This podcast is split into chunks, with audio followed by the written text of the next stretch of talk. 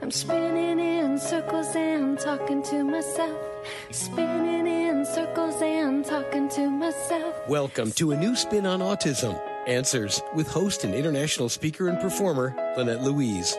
Besides working on her doctorate in psychophysiology, Lynette has raised eight children, six adopted, and four of them falling somewhere on the autism spectrum. Laugh with her, cry with her, as she talks to both experts and parents and takes you through the often confusing, sometimes frustrating, sometimes overwhelming, but always fascinating world of autism. Hello and welcome. This is a new spin on autism. Answers. I'm Lynette Louise, your story teacher host. And today we have stories for you.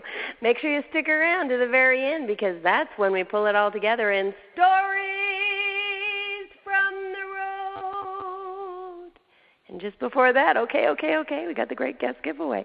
All right, well, today, as every day, I know I always say it's a special day, but today's a very special day because I'm doing something I've been avoiding doing. I'm going to interview on the subject of vaccines.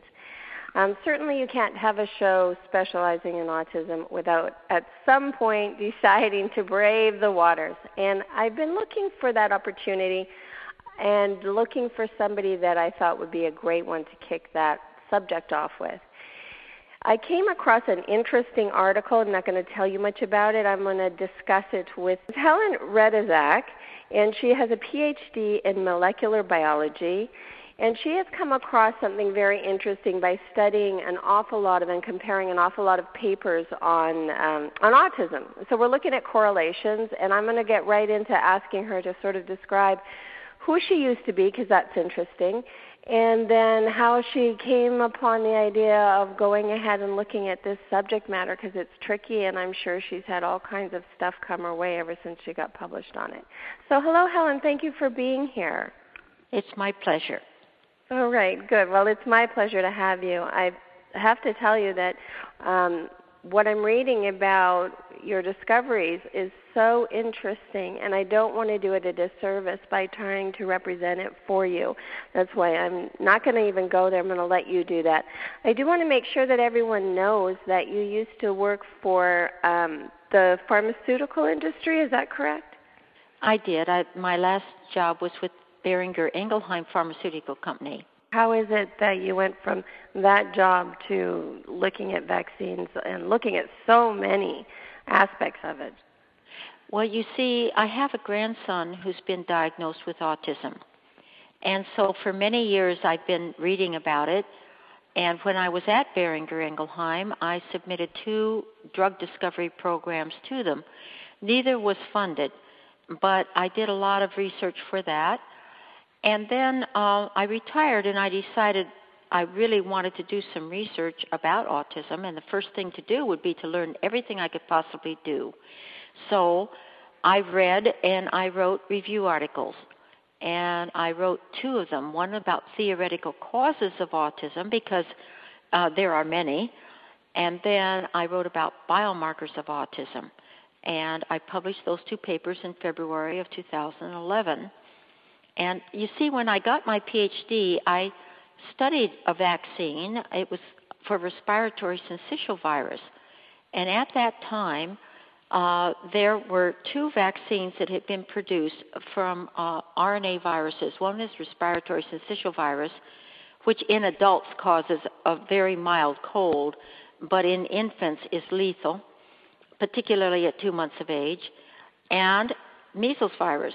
They are both RNA viruses. And so I had an animal model, and I gave the animal the virus, and then I removed e- either or both of the immune branches. In other words, I, I took out the one kind of immune system that produces antibody, and I also took out the branch that is producing cell mediated immunity, and both of them, and saw how the animal responded to the virus because I wanted to know the correlation between the immune system and the virus. And so I was very interested in vaccines at that point and have remained so all the years of my research, which started in the 70s and continues to today. Okay, so wow, you're very informed and you're motivated like most of the ones that really get involved with autism. Um, motivated by a personal story, which is uh, interesting, and I hope your grandson is doing well. I do want to talk a little bit about some of what you discovered on uh, the correlation study. So you were looking at the way, and, and correct me if I'm wrong, please, but you were looking at the growth of autism and kind of the vaccine relatedness as you know when there was dips and dives in in the changes in the numbers of kids that had it. Um, and I know a lot of the arguing that I have heard in the past against the concept that vaccines are related to autism has had to do with a a spurt in the growth curve at the time when thimerosal was removed from the MMR. So, can you uh, talk a little bit about what I know we don't have enough time to cover all of that you know, but um, a little bit of what you discovered as you looked at what correlates and what doesn't in, in relation to vaccines and the changes in the vaccines um, and the growth and changes in the numbers of kids with autism. Well, you know, there's a lot of studies done on epidemiology, and um, whenever a new vaccine was introduced or a change was made in how the uh, vaccine components were grown, there would be an increase in the incidence of autism. And this is not just in this country, but throughout the world. And so um, those correlations help us to determine that yes, uh, it, it certainly was correlated with vaccines and how they were made. So I don't think there was much question about that. I don't know if you want specifics or not, but certainly they start from 1995 to 2007. These were the prevalence by age and birth. And mm-hmm. okay, they took out thimerosal uh, by 2002, but it remains in some vaccines, like influenza vaccine, and influenza vaccine is recommended for use in the pregnant mother. And this is very, very seriously wrong because this means that the thimerosal is a preservative, okay, so that the physician can use one vial of vaccine many times for many people. The preservative means that then you will not contaminate the, the vial by going in many times. And so you are introducing mercury because thimerosal is 49% mercury. Mercury is a nerve poison. Mm-hmm. And so, in the pregnant mother, she is being vaccinated with something that contains mercury. In addition, there is an adjuvant present. And an adjuvant is kind of a scientific term which is a, a, substance that is usually composed of several things, like components of a mycobacterium and, and oil and an emulsifier called Arlacel A. These things are there so that the components of the vaccine will be released to the body very, very slowly so that that antigenic stimulus will be maintained over a very long period of time. So not only are you injecting this pregnant mother with mercury but also aluminum because it's part of the adjuvant. And aluminum is also a nerve poison. And so the fetus is being bombarded by these toxic metals and the other components of the vaccine and when their brain is being developed. And this is very serious and it's it's a it's it's not a good thing to do at all. It's very very dangerous to do. So okay, and then you um, also you in the stuff that I've read, you said something that I'd not heard before that has to do with the human tissue and the DNA and the correlation and the change of numbers um, when the thimerosal was removed from the MMR, and then yes, you know it's still in the flu vaccine. But uh, w- w- can you talk to us a little bit about this idea of the DNA, human tissue? um, aspect of the vaccines and how that's related to our health and our children's health? Well, you see, when when you're making a vaccine, you have to grow the microorganism that you want to protect against. And so, let's say you're growing herpes virus. Okay. Well, let's not. no, I'm just kidding. But Go ahead. herpes virus, herpes virus causes uh, chickenpox, and so um, you you would naturally have to grow it. And so if you grow that virus in human tissue, what happens when a virus divides, it, it cannot do it on its own. It has to be living inside another cell. And so it uses the cell's machinery for it to divide itself. And when it does that, it takes part of the cell membrane from the, the host that it's growing in. So let's say you're growing it in a chicken egg embryo. Okay, so now you've got chicken there. Well, the chicken is very different genetically from the human that you're going to be injecting it with after the vaccine is made, correct? Correct. So there's no chance that that DNA, the genetic material from the chicken in and uh, the tissue from the chicken in which the virus was grown will incorporate with the DNA from the human host that it's being injected into. But on the other hand, if you grow that virus, the herpes virus, in human tissue, then you've got somebody else's DNA there with the virus that's that's that's dividing, correct? Yeah. Now, Yeah. the human body is such that it rejects something that is not self, and it rejects altered self. This is how your body protects itself from, say, cancer.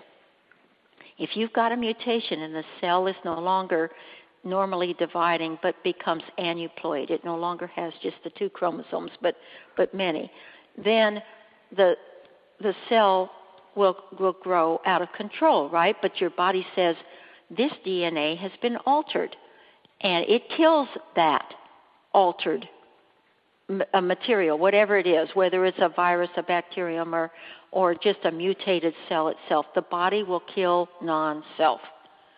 It's how it protects itself.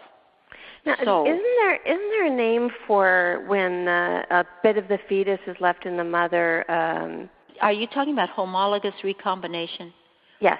Uh, that is the term used when you have the same species and DNA from two species together. Let's say you're a human and and and you have a certain type of DNA, and the DNA in which the virus was grown, you know, the cell in which the virus was grown, has another kind of DNA, and most likely it is different because we are all unique human beings. Okay, so now you're both from the human. So the process is called homologous recombination. So that means that you will incorporate the DNA from the viral preparation in the vaccine into your own DNA. So now you've got altered DNA. And this is throughout your whole body, right? Right. Your And DNA is, is is throughout your whole body, and so now you will begin killing altered self, and you could end up with an autoimmune phenomenon. That's what I was like just going to say. That would automatically give you an autoimmune phenomenon It would. because it's trying to, of course. Okay. So Which we things- always hear about in autism. Well, the the autoimmunity is is serious because uh, it's a lifelong condition, and you have continuous inflammation which you cannot turn off, and so the patient's in in a living hell of pain for the rest of his life. Yes, it's very serious. So it has not been proven that this is happening, but the possibility is definitely there, and it is not ethically correct in many scientists' estimation to grow viruses for vaccines in human tissue. Okay. Now, Furthermore- all of this doesn't seem very ethically correct, to be perfectly honest with you, to put um, aluminum, which we long ago discovered was creating Alzheimer's, and and you know, and mercury, which we long ago um, had a problem in the dental world, and they were shushed and made to keep quiet, and we had Mad Hatter's disease, and then human tissue. We already know of this phenomenon and that it causes immune system problems, and that there's inflammation, and there's encephalitis, and there's all these things. So. What do you say when people t- say to you, "Okay, so you've written, read all these reviews and all these, looked at all these correlations, but correlation doesn't prove causation"? How do we deal with that? Well, what you have to do is to balance the benefit against the risk of trouble. And that's what they do. They say, well, let's look at the data from other vaccines. Let's look at smallpox, for example. It's completely eliminated. There's no longer any any need to get vaccinated against smallpox because the disease is no longer prevalent in this world. Yes, it does exist in laboratories still, It could be used for germ warfare, yes, but they no longer vaccinate uh, against smallpox. And they claim the reason for that is because the vaccine eliminated it. I mean, that is a very strong claim, and it's it's a very important one. So you have to balance all these risks against the benefits. But you have to realize too that the body is responding to a lot of things at the same time. Okay, you've got the adjuvant in there, you, so you've got the aluminum. You may have mercury as well. You may have the microorganism against which you're trying to provide the protection. But let's say we know that if you use three uh, vaccines together, that they work well together. It's measles, mumps, and rubella have been combined for many years, and that's fine. It's one vaccine. It does have the one adjuvant, but it has the three antigenic components. But at the same time, they may inject against as many as nine vaccines, nine injections at the same time. Mm. Now, what happens? Let's say you give measles, mumps, rubella first, and you're you're making all of the antibodies and the cell-mediated immunity directly against those three viruses. But they're living. And so, and that's a whole other story why they have to be living versus dead. But first, I'll, I'll tell you this that because they are, the body will make a substance called interferon. And interferon is a cytokine that does not allow other things to divide. So the way it prevents the virus from doing anything is it, it won't let it divide. And so now you give the baby or, or the host another vaccine. And so the first vaccine's ability to cause the interferon to be made will invalidate the benefit of the next vaccine because that won't be able to to perform in the way it should in order to uh, be an antigen and be recognized by the body because it won't be dividing, will it? Oh, the interferon will prevent it. So how you combine the virus and and the different vaccines and in the order in which they are given are crucially important whether or not the host will become immune okay, okay. so that's one subject to to consider another is the immune competence of the host nowadays they give one vaccine on the day of birth and then they keep them on at different months of age and many are given by age of month two. At month two, a human being is the most vulnerable in his whole lifetime immunologically because at that point in time, the antibodies that he received from his mother are on the wane. They're they're right. going down in concentration, and the the child's ability to make antibodies is not yet fully developed. And most of those children that are uh, exposed to respiratory syncytial virus will die. And it is the age at which the human is most susceptible. This virus will just cause a cold in an adult, but is lethal to the child, as I said when we first started this interview. And so you want to be very careful not to overburden a host at two months of age. And so many times the body's responding to these nine vaccines, okay, all at the same time, and the response is absolutely overwhelming. And it can interfere with the blood brain barrier, and the components of the vaccine can enter the brain and cause encephalitis. And many times this is fatal. Mm-hmm. Okay, so when you look at all that information, and uh, you know you look at your grandson and, and and you put it all together do you think or and you don't have to answer this if if you don't want to but do you think vaccines cause autism or do you think they're just a part of the picture? Or what are you left with at the end of ex, you know all your examining of the data? I think that vaccines can and do cause autism in some cases it's been proven. The CDC says they do, as does Dr. Gerberding, who's the um, president of the vaccine part of Merck Pharmaceuticals. Um, and the Sarah Poling case was one of the first ones that was uh, decided that, in fact, the vaccines did cause the autism, and it, it has been used to win uh, different lawsuit cases against vaccine companies. I think that there are many causes that could theoretically be involved with the development of autism. We all have the same set of genes.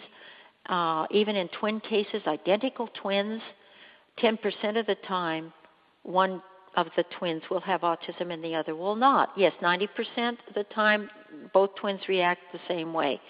But 10% of the time, they don't. And that's because there's the environment that is a, a part of this picture. If you live downstream from a, a generator of electricity that's that's based on coal production, and many of us do, mm-hmm. uh, and you're downstream of that, there's mercury in that coal. So when it produces the electricity, the mercury is spewed into the air, and uh, the people downstream are, are breathing it. And there's there's a lot of different things in the environment that are very detrimental to the immune system and could contribute to causing autism. Okay, so then let's say you have twins, they're inside the mom and she's breathing some of this. Why would 10% of those twins not be well, both equally affected? How is it that the just help people to understand how the environment in the womb can be somewhat different one twin to another? Well, first of all, um, it depends if the twins have the same amniotic sac or not, and different things. I mean, you know, identical twins come from one sperm and one egg. This is true, but they don't necessarily uh, share as many things as you might think. I am not an expert in this area, but I do know that um, the environment does play a big role, and I'm trying to decipher what it is that protects one child and not the next from what is there. I think you have to look at the different parts of the body, and this is what I'm, I'm interested in the biomarkers because I'm thinking that if one individual might have a mitochondrial dysfunction, for example, and that would make that individual more susceptible to the vaccine and maybe be involved in having the development of autism later. So you'd say, well, that mitochondrial defect might have been genetic, yes, but it could also have been caused by the environment. Right. And this is the enormous mystery that unfortunately we all live in. Um, we're really close to the end of our time. I really could listen to you talk forever. You're so informed. I, I would like to close on give you an opportunity to, if, if you want people to contact you in any way or look anything up, you know, for you to sort of share that with people. And then also, um, you know, can you can you address something for me? and if you don't like it, we'll take it out. No. um, what I'd like to know is when you wrote this, and it's it's a pretty interesting amount of information here. I've been reading and reading and reading, and I kind of am um, lost in how much you had to investigate in order to come up with your answers. And when you finished and you published it, were you attacked because you, you know, by your colleagues or by, you know, FDA or anything like that? Because it's always in the conspiracy theory world, everyone says that you aren't allowed to speak the truth. So I'd like to know if you've had any of those kinds of problems. And if you choose not to answer, that's fine. Well, to be honest with you, my first interview was right after publication. Um, it was it was a verbal thing over the telephone, and it was also published inter, uh, on the internet. And yes, there were some people that contradicted what I said and uh, had some derogatory things to to print. But do you know, I didn't even read all of those comments because I thought it wouldn't serve me any purpose. I know what I believe to be true is well documented and I know that these are theories, and I said as much in my paper. But the point was that they were well researched and everything had been taken from peer reviewed journals. I did not uh, pose anything that was not yet already published. And so, yes, to be honest with you, some people did have a lot of um, very pointed and derogatory things to say, but between you and me, I am ignoring them. Well, I'm good for you. good for I'm you. going I'm ahead with my research. I, I trust you. my judgment. I've been doing research for many, many, many years. I'm well versed in it. and I'm I'm uh, working hard on this whole whole topic. And I would say that uh, basic advice is try not to give vaccines before the child reaches two years of age because they'll be better immunologically competent to handle the vaccines. And number two, only give one vaccine at a time. And number three, have only uh, a, a, single vial used. In other words, use a, a vial that does not contain any preservatives.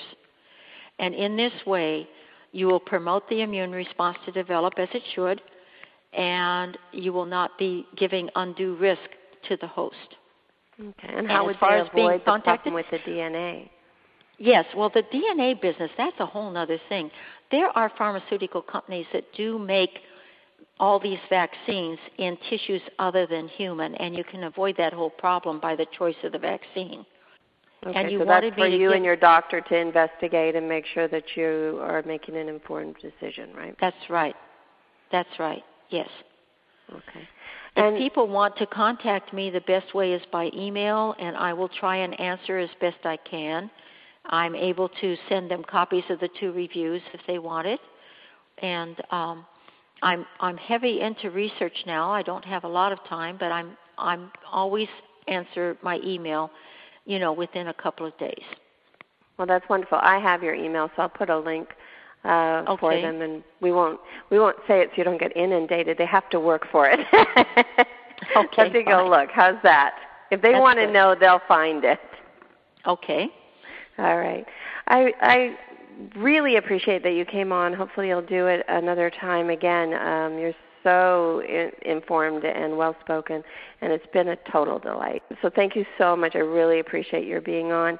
Uh, this was Dr. Helen Ratajczak, PhD in molecular biology, talking to us about vaccines and some of the things to care about and look for with your doctor. You know, just go through it and be informed. Okay, okay, okay, okay. It is time for the great guest giveaway. Although I think I forgot to tell the guest that we're going to ask him to give something away. So cross your fingers that there'll be something cool and that he'll go along with that. Otherwise, I'll have to edit this part out. Okay, we are very, very blessed today. We're on a science driven kind of uh, information show. And David Humphrey is the president and CEO of Kirkman Labs. Now, Kirkman is a a company that many, many, many of my families that I work with internationally love. So I uh, can you, hear the excitement in my voice? I am stoked to be able to talk to somebody who will represent this company and kind of tell us a little bit about the company, but also themselves. So, David, hello! Thank you so much for being here. Well, hi, hi, Lynette. It's just really great to be here. And right before you know I came, I read your uh, bio, and it's really it's really a remarkable uh, journey, and I feel like I should be interviewing uh, you. But but anyway, I'm pleased to be here. Thanks. Well, you're welcome, and and I tell you what, if you ever have a call to interview me, we'll tit for tat. You you can have a shot at it. There's no problem at all. Okay. I'll say yes. Um, so, David, let's let's start a little bit about. Can you tell for the people who don't know your company? Give us a little blurb, a little. This is who we are. This is what we do. Uh, Kirkman uh, started about 60 years ago, uh, and we uh, pioneered the development of topical fluoride applications in the pharma industry. Uh, and that went on for quite a few years. And my father actually uh, had the company before I did. But the, the company's uh, path was changed uh, some 25 years ago when my dad met with uh, Dr. Bernard Rimland of the Autism Research Institute. And he had a formulation that he had developed for B6 and magnesium and additional ingredients that was the result of work he had done on 23 studies in Europe on the effects these had on children with autism. So he came uh, to our company, and as he tells the story, he was rejected by 25 companies, and we were the company that said, yes, we'll make it. And uh, that started a journey with my father uh, that lasted for 25 years until my dad's death a couple of years ago. And it was a remarkable journey of two men that had a common vision. And uh, my dad handled almost every single call that came in to the office after Bernie would give these speeches around the country. And my dad would then relay the calls to me. I was an attorney in Hawaii, and I was always struck by this hard edged business guy uh, being completely changed by the experience of talking to so many parents.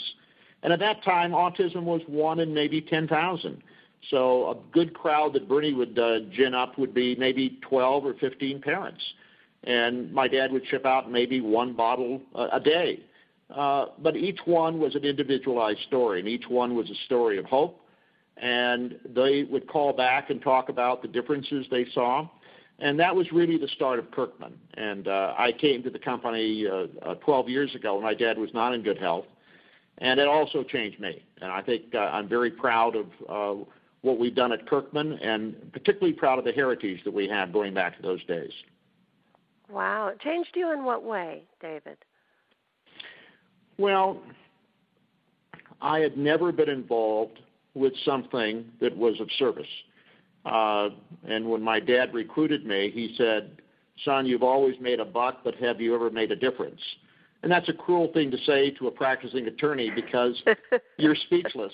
and son, so, a practicing ter- attorney and son, definitely cruel. Shame on daddy. yeah, very cruel. So he said, my, my health is not good. Could you come here and help me? And I thought I'd come for a year and help him sell the company. And he said, I don't want to sell this company, uh, son. I want you to work in it. So I thought, well, what? I, I could come and be a big shot and have all kinds of cool marketing ideas redo some contracts. And he said, I want you to be on the telephone for the first three months, answering phone calls with parents. And that's what I did. I love your dad. And uh, yeah, yeah, he was much smarter than I am, by the way, much smarter. and what, what happened was I was really transformed by the stories I heard. And then I would go down and and uh, uh, uh, I struck up a, a relationship, and the relationship was clearly one of a mentor with Dr. Rimland and I sort of volunteered to be his personal attorney, so I got a chance to speak with him often. And we developed a very close association. We'd talk every couple of three days for uh, until his, his death. And uh, the combination of talking to parents plus talking to Dr. Rimland gave me a very unique insight into this community. Okay, so you're this is very interesting to me. You're an attorney and you've been kind of along for the ride even though you were off to the side a little bit while your dad was running it. You were still seeing the uh, legal end of things. So I have some questions here because this is a field ripe with lawsuits and anger and and, and right. desperation and and hope and like everything's intense here. And let's talk about B6 for example. B6 came along as a as a big deal and and this is this has happened in many things whether it's you know methylated b12 or you know everything seems to have a period when it rises up and says this is going to be the big deal for autism. So let's go with b6 because that's what you mentioned. And there was a period where parents went oh b6 is the thing. And they all started giving so much b6 to the kids that some of them started to get proprioceptive blindness as a result of excessive B6. Whether you, I don't know if you know this. My my point is, when you're sitting there as the attorney and you know that that's not what your company is representing to do, you know mm-hmm. that you know we're just saying this. hey, we're just saying this has this in the study. Don't don't run and grab it like the perfect panacea. And yet people get like a runaway train with their emotions and their approach. Does it come back to your company, and how do you cope with that? Well, I, I bought the company from my dad 12 years ago, so uh, I've been making these decisions for Kirkman during that time. And we made the decision early on that we would keep the dosage as, as supplements uh, within uh, safe uh, recommendations, uh, mm-hmm. and that we would not make any representations that it was treating or curing a disease or condition. We just would explain what the form and function is. It's a little like selling shovels to people that are going and mining for gold. I mean, and it's really up to the doctors and the scientists. What we've tried to do is when we see things that are helpful, and really what we're talking about, uh, and because our, our client base goes well beyond uh, autism, what we really see is we really specialize in helping individuals that have food sensitivities, uh, difficulties with gastrointestinal symptoms, and they need supplementation because they don't digest enough calcium or vitamin D or B6. And it really, to us, one of the uh, major changes was the understanding that about half of the children uh, that are diagnosed with autism have gastrointestinal problems. And so, what I decided to do, since this was not an appropriate thing to do within Kirkman, is I started forming and joining nine nonprofit organizations to get to the underlying medical conditions. So, the first organization I formed was the Autism Treatment Network. oh my gosh, your dad really did change you. I'm sorry, I didn't mean to yeah, interrupt, no, but listen no, to your life. Okay, go on. So the Autism Treatment Network uh, was based on the research of Dr. Uh, Tim Buie, uh, who is a pediatric gastroenterologist, and I ran across him, and he came to Portland uh, to help get a uh, study sponsored. I said, Tim, uh, you've gone ahead and diagnosed 600 kids with autism. You've got gut samples. This is the biggest news we've ever seen, and we decided to form a university organization and we went out and had six major universities. And Dr. Rimland gave the first $100,000 to the Autism Treatment Network to get it started because he believed it was necessary to start getting uh, the science behind what is the underlying disease condition that is comorbid or uh, coincidental or part of the body disease. We didn't know. And so those six universities uh, joined together. We raised $6 million uh, for uh, this kind of medical research, and the government followed it with $70 million. And I'm very proud to say that it's taken a while, but the person we had heading the Autism Treatment Network, Dr. James Perrin of uh, Mass General, is the brand new president of the American Academy of Pediatrics and they just put out a new supplement this week of the underlying medical conditions of autism, including sleep disorders, metabolic, and gastro. And uh, it has uh, resulted in insurance coverage now in 30 states. So, oh my gosh, uh, that's awesome! Yeah, that's actually, really uh, you should share with your listeners uh, uh, looking it up on pediatrics because it establishes uh, gastro disease, metabolic conditions, sleep disorders, all the things that parents have been trying to bang into their pediatricians. Uh, we now have it as a supplement with the official president of the American Academy of Pediatricians. And he also says that the complementary treatments such as probiotics are part of the treatment, and, and he understands why parents use them and, and believes that there's a lot of merit to these things.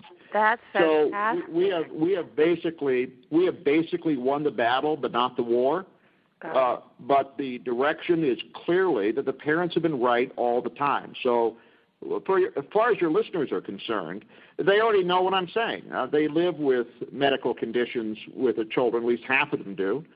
And those medical conditions interfere with all kinds of things, and they need treatment. And we hope that this recent supplement with the AAP that went out to 60,000 pediatricians will put to bed once and for all that we have serious medical conditions that are not being treated by the, the nation's doctors. Now, define for me supplements, because supplement um, means a vitamin or a concoction, but it also has another meaning. So, how are you using it? Well, you know, I'm, I'm wearing my nonprofit hat now. I, I think that that the fundamental uh, position should be everything ingested should be considered uh, a medicine, whether it's food or supplements that are synthetic or natural vitamins.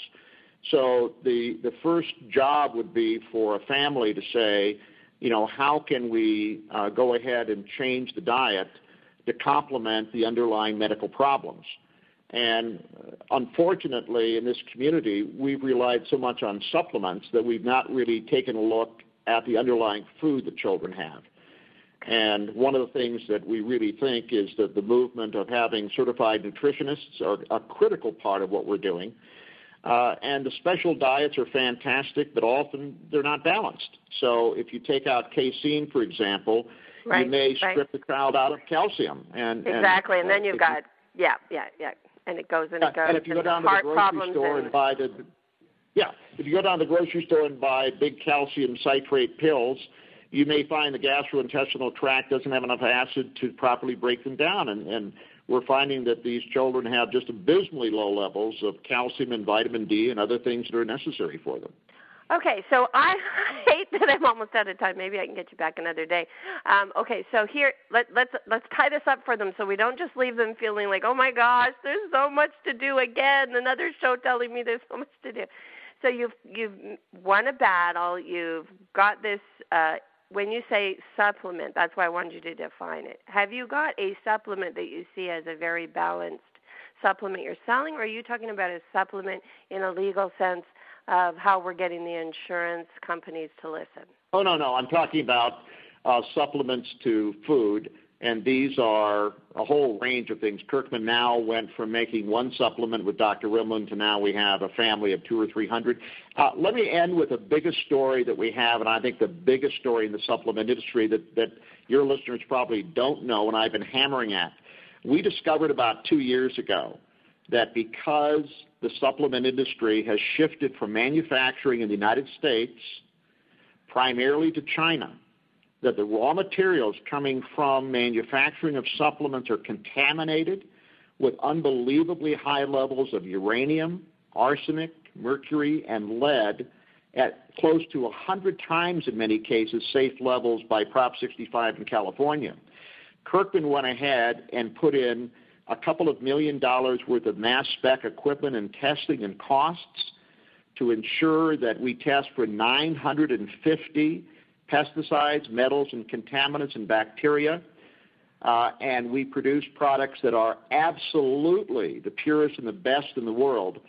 Uh, Dr. Kingston from Duquesne, who is one of the leading experts in the country, analyzed nutritional supplements, and his report will be published and is absolutely the biggest story. If people think there are contaminants in vaccines, the contaminants found in food and supplements are poisoning a generation of children. I used to work for Ralph Nader as an environmental attorney. We never understood that the danger is not in toxicity in the environment, it's the toxicity inside of children and parents and mothers to be. And this is a developing story. It's on Kirkman's website. Uh, and we are the lone wolf in this. And I've talked to many other supplement companies about the dangerous chemicals coming from China. The same thing of the dangerous chemicals in the dog foods, and the toothpaste, and the toys. And no one is listening to me. It's almost like it's too big to to worry about. And and we I'm know listening. in this community. I'm listening. I'm listening, and my my people are going to listen because when they say, "What do you think is causing this rise in autism?" I'm like, "Are you serious?" Just are you okay, serious? my new pro- like my new project uh, for the Autism Forum is we are starting a brand new program. I'm really excited about. It's called P2I, which is pregnancy to infancy. It's based on a protocol by Dr. Berger in Florida. Dr. Berger has had 500 live births in a row with no developmental disease, no miscarriages or preterm babies, healthy, vibrant babies. And this is a result of removing toxicity from women preconception through pregnancy, removing toxicities from infants after birth, adequate vitamin D levels. I tell you, this is a huge story, Lynette. And This we just had a think tank where we put in some of the brightest people on the planet in Portland, including Martha Herbert, and we all concluded the same thing. This is a protocol that can completely change. So, what I'm saying is that what is going on with births in this country 25% miscarriage, 12% preterm, and 40% chronic disease can be significantly prevented. And it's really coming from the understanding that we've developed in the autism community. And I'm really proud of people like TACA and others that participated in this landmark think tank. And you'll be hearing a lot more about it. That's exciting. Oh, that's a great thing to end on. And do you have have the ability to give away a product to one of my lucky Yes. people? What can sure. you give no, away? we have uh, uh, the the best product that I have and I recommend is the Enzyme Complete with uh, DPP4 and uh, Isogest. It's our top selling product, and I would love people to have a bottle of it. So that'll be the giveaway. Oh, that's awesome. How many are you willing to give away? I'm going to claim one, by the way, because I'd like to try it on my son. So, um, Okay. but how many are you willing to give away? Two, three, four, five. How many? Oh, let's let's go let's go ahead and take the first 20 people coming in. Uh, one of the reasons my dad had to stop me on the phone is I kept giving away all my products. So, anyway, Yeah, All right. So what I'll do is I'll I'll email you or Angela and let them know. Now, how what would you like to leave as a website or a, a some place that you really want people to go? Uh, well, I'd like to have them go to this P2I website, but we haven't got it up yet. So the, the Kirkman site to find out about toxicity and Kirkman's program is a great place, and that's www.kirkmanlabs.com or kirkmangroup.com. And if they can't remember that, they just put Kirkman on Google and it comes up right You'll away. come so, up. Yeah, you're pretty. Look, you're look, pretty I know I haven't talked much about Kirkman, but the biggest thing Kirkman is doing is we're addressing this toxicity issue in supplements, and we're leading the way with a brand new initiative with P2I, and I'm really proud of what we're doing. But I want to make it clear this is my nonprofit hat, so I'm not pitching Kirkman. Oh, I want to mention the last thing is we've just, from this technology, developed also the ability to do unbelievable work with dry blood and dry urine and providing mass spec accuracy to vitamin D testing. We're going to do metal testing, and it'll be available for consumers to do from their homes. And it's really an exciting development. We'll talk more about that later. Oh, awesome. All right. And I will um, pass any requests from the first 20 people off to Angela, your assistant? Okay. Yes. Wow, David, thank you so much for being here. I'm, you've been fantastic. So I've had a great well, time. Lynette, we're going to have to get to know each other better. I'm really interested in your background and what you've done as well. So thank you so much for having me on. All right, and thank you for being here. Bye bye. Well, that was David Humphrey. My show always goes too long. I'm sure it's going to go too long. Anyways, if you want to get some of those enzymes, 20, he's giving away 20. And people, people, you don't ever. I've hardly ever given away anything because you think it's a podcast and you can't. No, please, please, even if it's been a while, know that hardly anyone claims our stuff, and this is a really good product. So please send me an email. And if you want to email me, the way to do it is my personal email. It's mom, because I'm a mom forever and ever. I created an email that's mom, the number four, evermore. So it reads mom forevermore at Juno, not Gmail, Juno, J U N O dot com. And it's a very old email. It's been my personal email forever. People say to me, Why do you still use Juno? Because then everyone can find me. So here I am at momforevermore at juno dot com. He's giving away the Enzyme Complete 20 bottles we can give to 20 people. Well, 19. I want a bottle. All right. It is time for Stories I'm going to make this one short and sweet because I think that we are way over time. But this is an important story. So, just recently I met two crazy, wild, very autistic gentlemen. They, uh, you know, they're in puberty, and their parents are like, "Ah, what are we gonna do?" They've got padlocks on all the doors, and the kids are banging on everything, and the one child's ripping everything, and the other one's breaking down everything and and hitting, and it's just an insane and crazy place. And I sort of parachute into the mess and um they were lovely. They you know, they were lovely and when I first got there, I arrive in this home and they really are they're older parents. They had their children when they you know were older and so they're looking at this mess and going, How do we do it? I want to. The reason I'm I'm telling you this story is, you know, they're not even uh, fully potty trained. Well, the one boy was, the other wasn't. In fact, he's still in uh, pull-ups. So they're big, 13, 14 age, about, and um, I know that this happens to other people. So I'm going to mention that very often when you see bedraggled parents coping with kids like this, if you're not also coping with it, and maybe even if you are, you might have a thought like, wow, those parents don't know what they're doing. Or, well, if they could just control those kids. Or, you know, whatever. The way I did it worked. Or why aren't they dealing with the diet? Because there was a little bit of Mountain Dew going around and stuff like that. The reason I bring it up is because it's easy to do that. It's easy to see these parents completely worn out, their house completely worn out, everything worn out, and wonder two things. Can they even love these children? Shouldn't they just put them away? I'm sorry I said it, that's what people think. Uh, maybe not us, but some people think it. Um, and the other one is it's probably the parents' fault, even if you know better. So along comes their daughter. She gets out of school and she comes. There's another child the most amazing child I've ever met. She's like brilliant and kind and well spoken and and and loving and she's done art for a book and she's you know I mean the things that she's done the list of her accomplishments is enormous. She's high functioning as a human being in the extreme. She's academically brilliant. So she's gifted. Is that the parents' fault? Is it? Is that my question today? Or is it their fault that they are toxic? Or is it their fault that, you know, so we, we're looking for a place to blame. Instead, let's look for a cure, a solution. In this episode, I thought that it was interesting to talk about this family because when I walked into this home, what the mom did was hate autism and know that her children were vaccine damaged, and that's what she called it.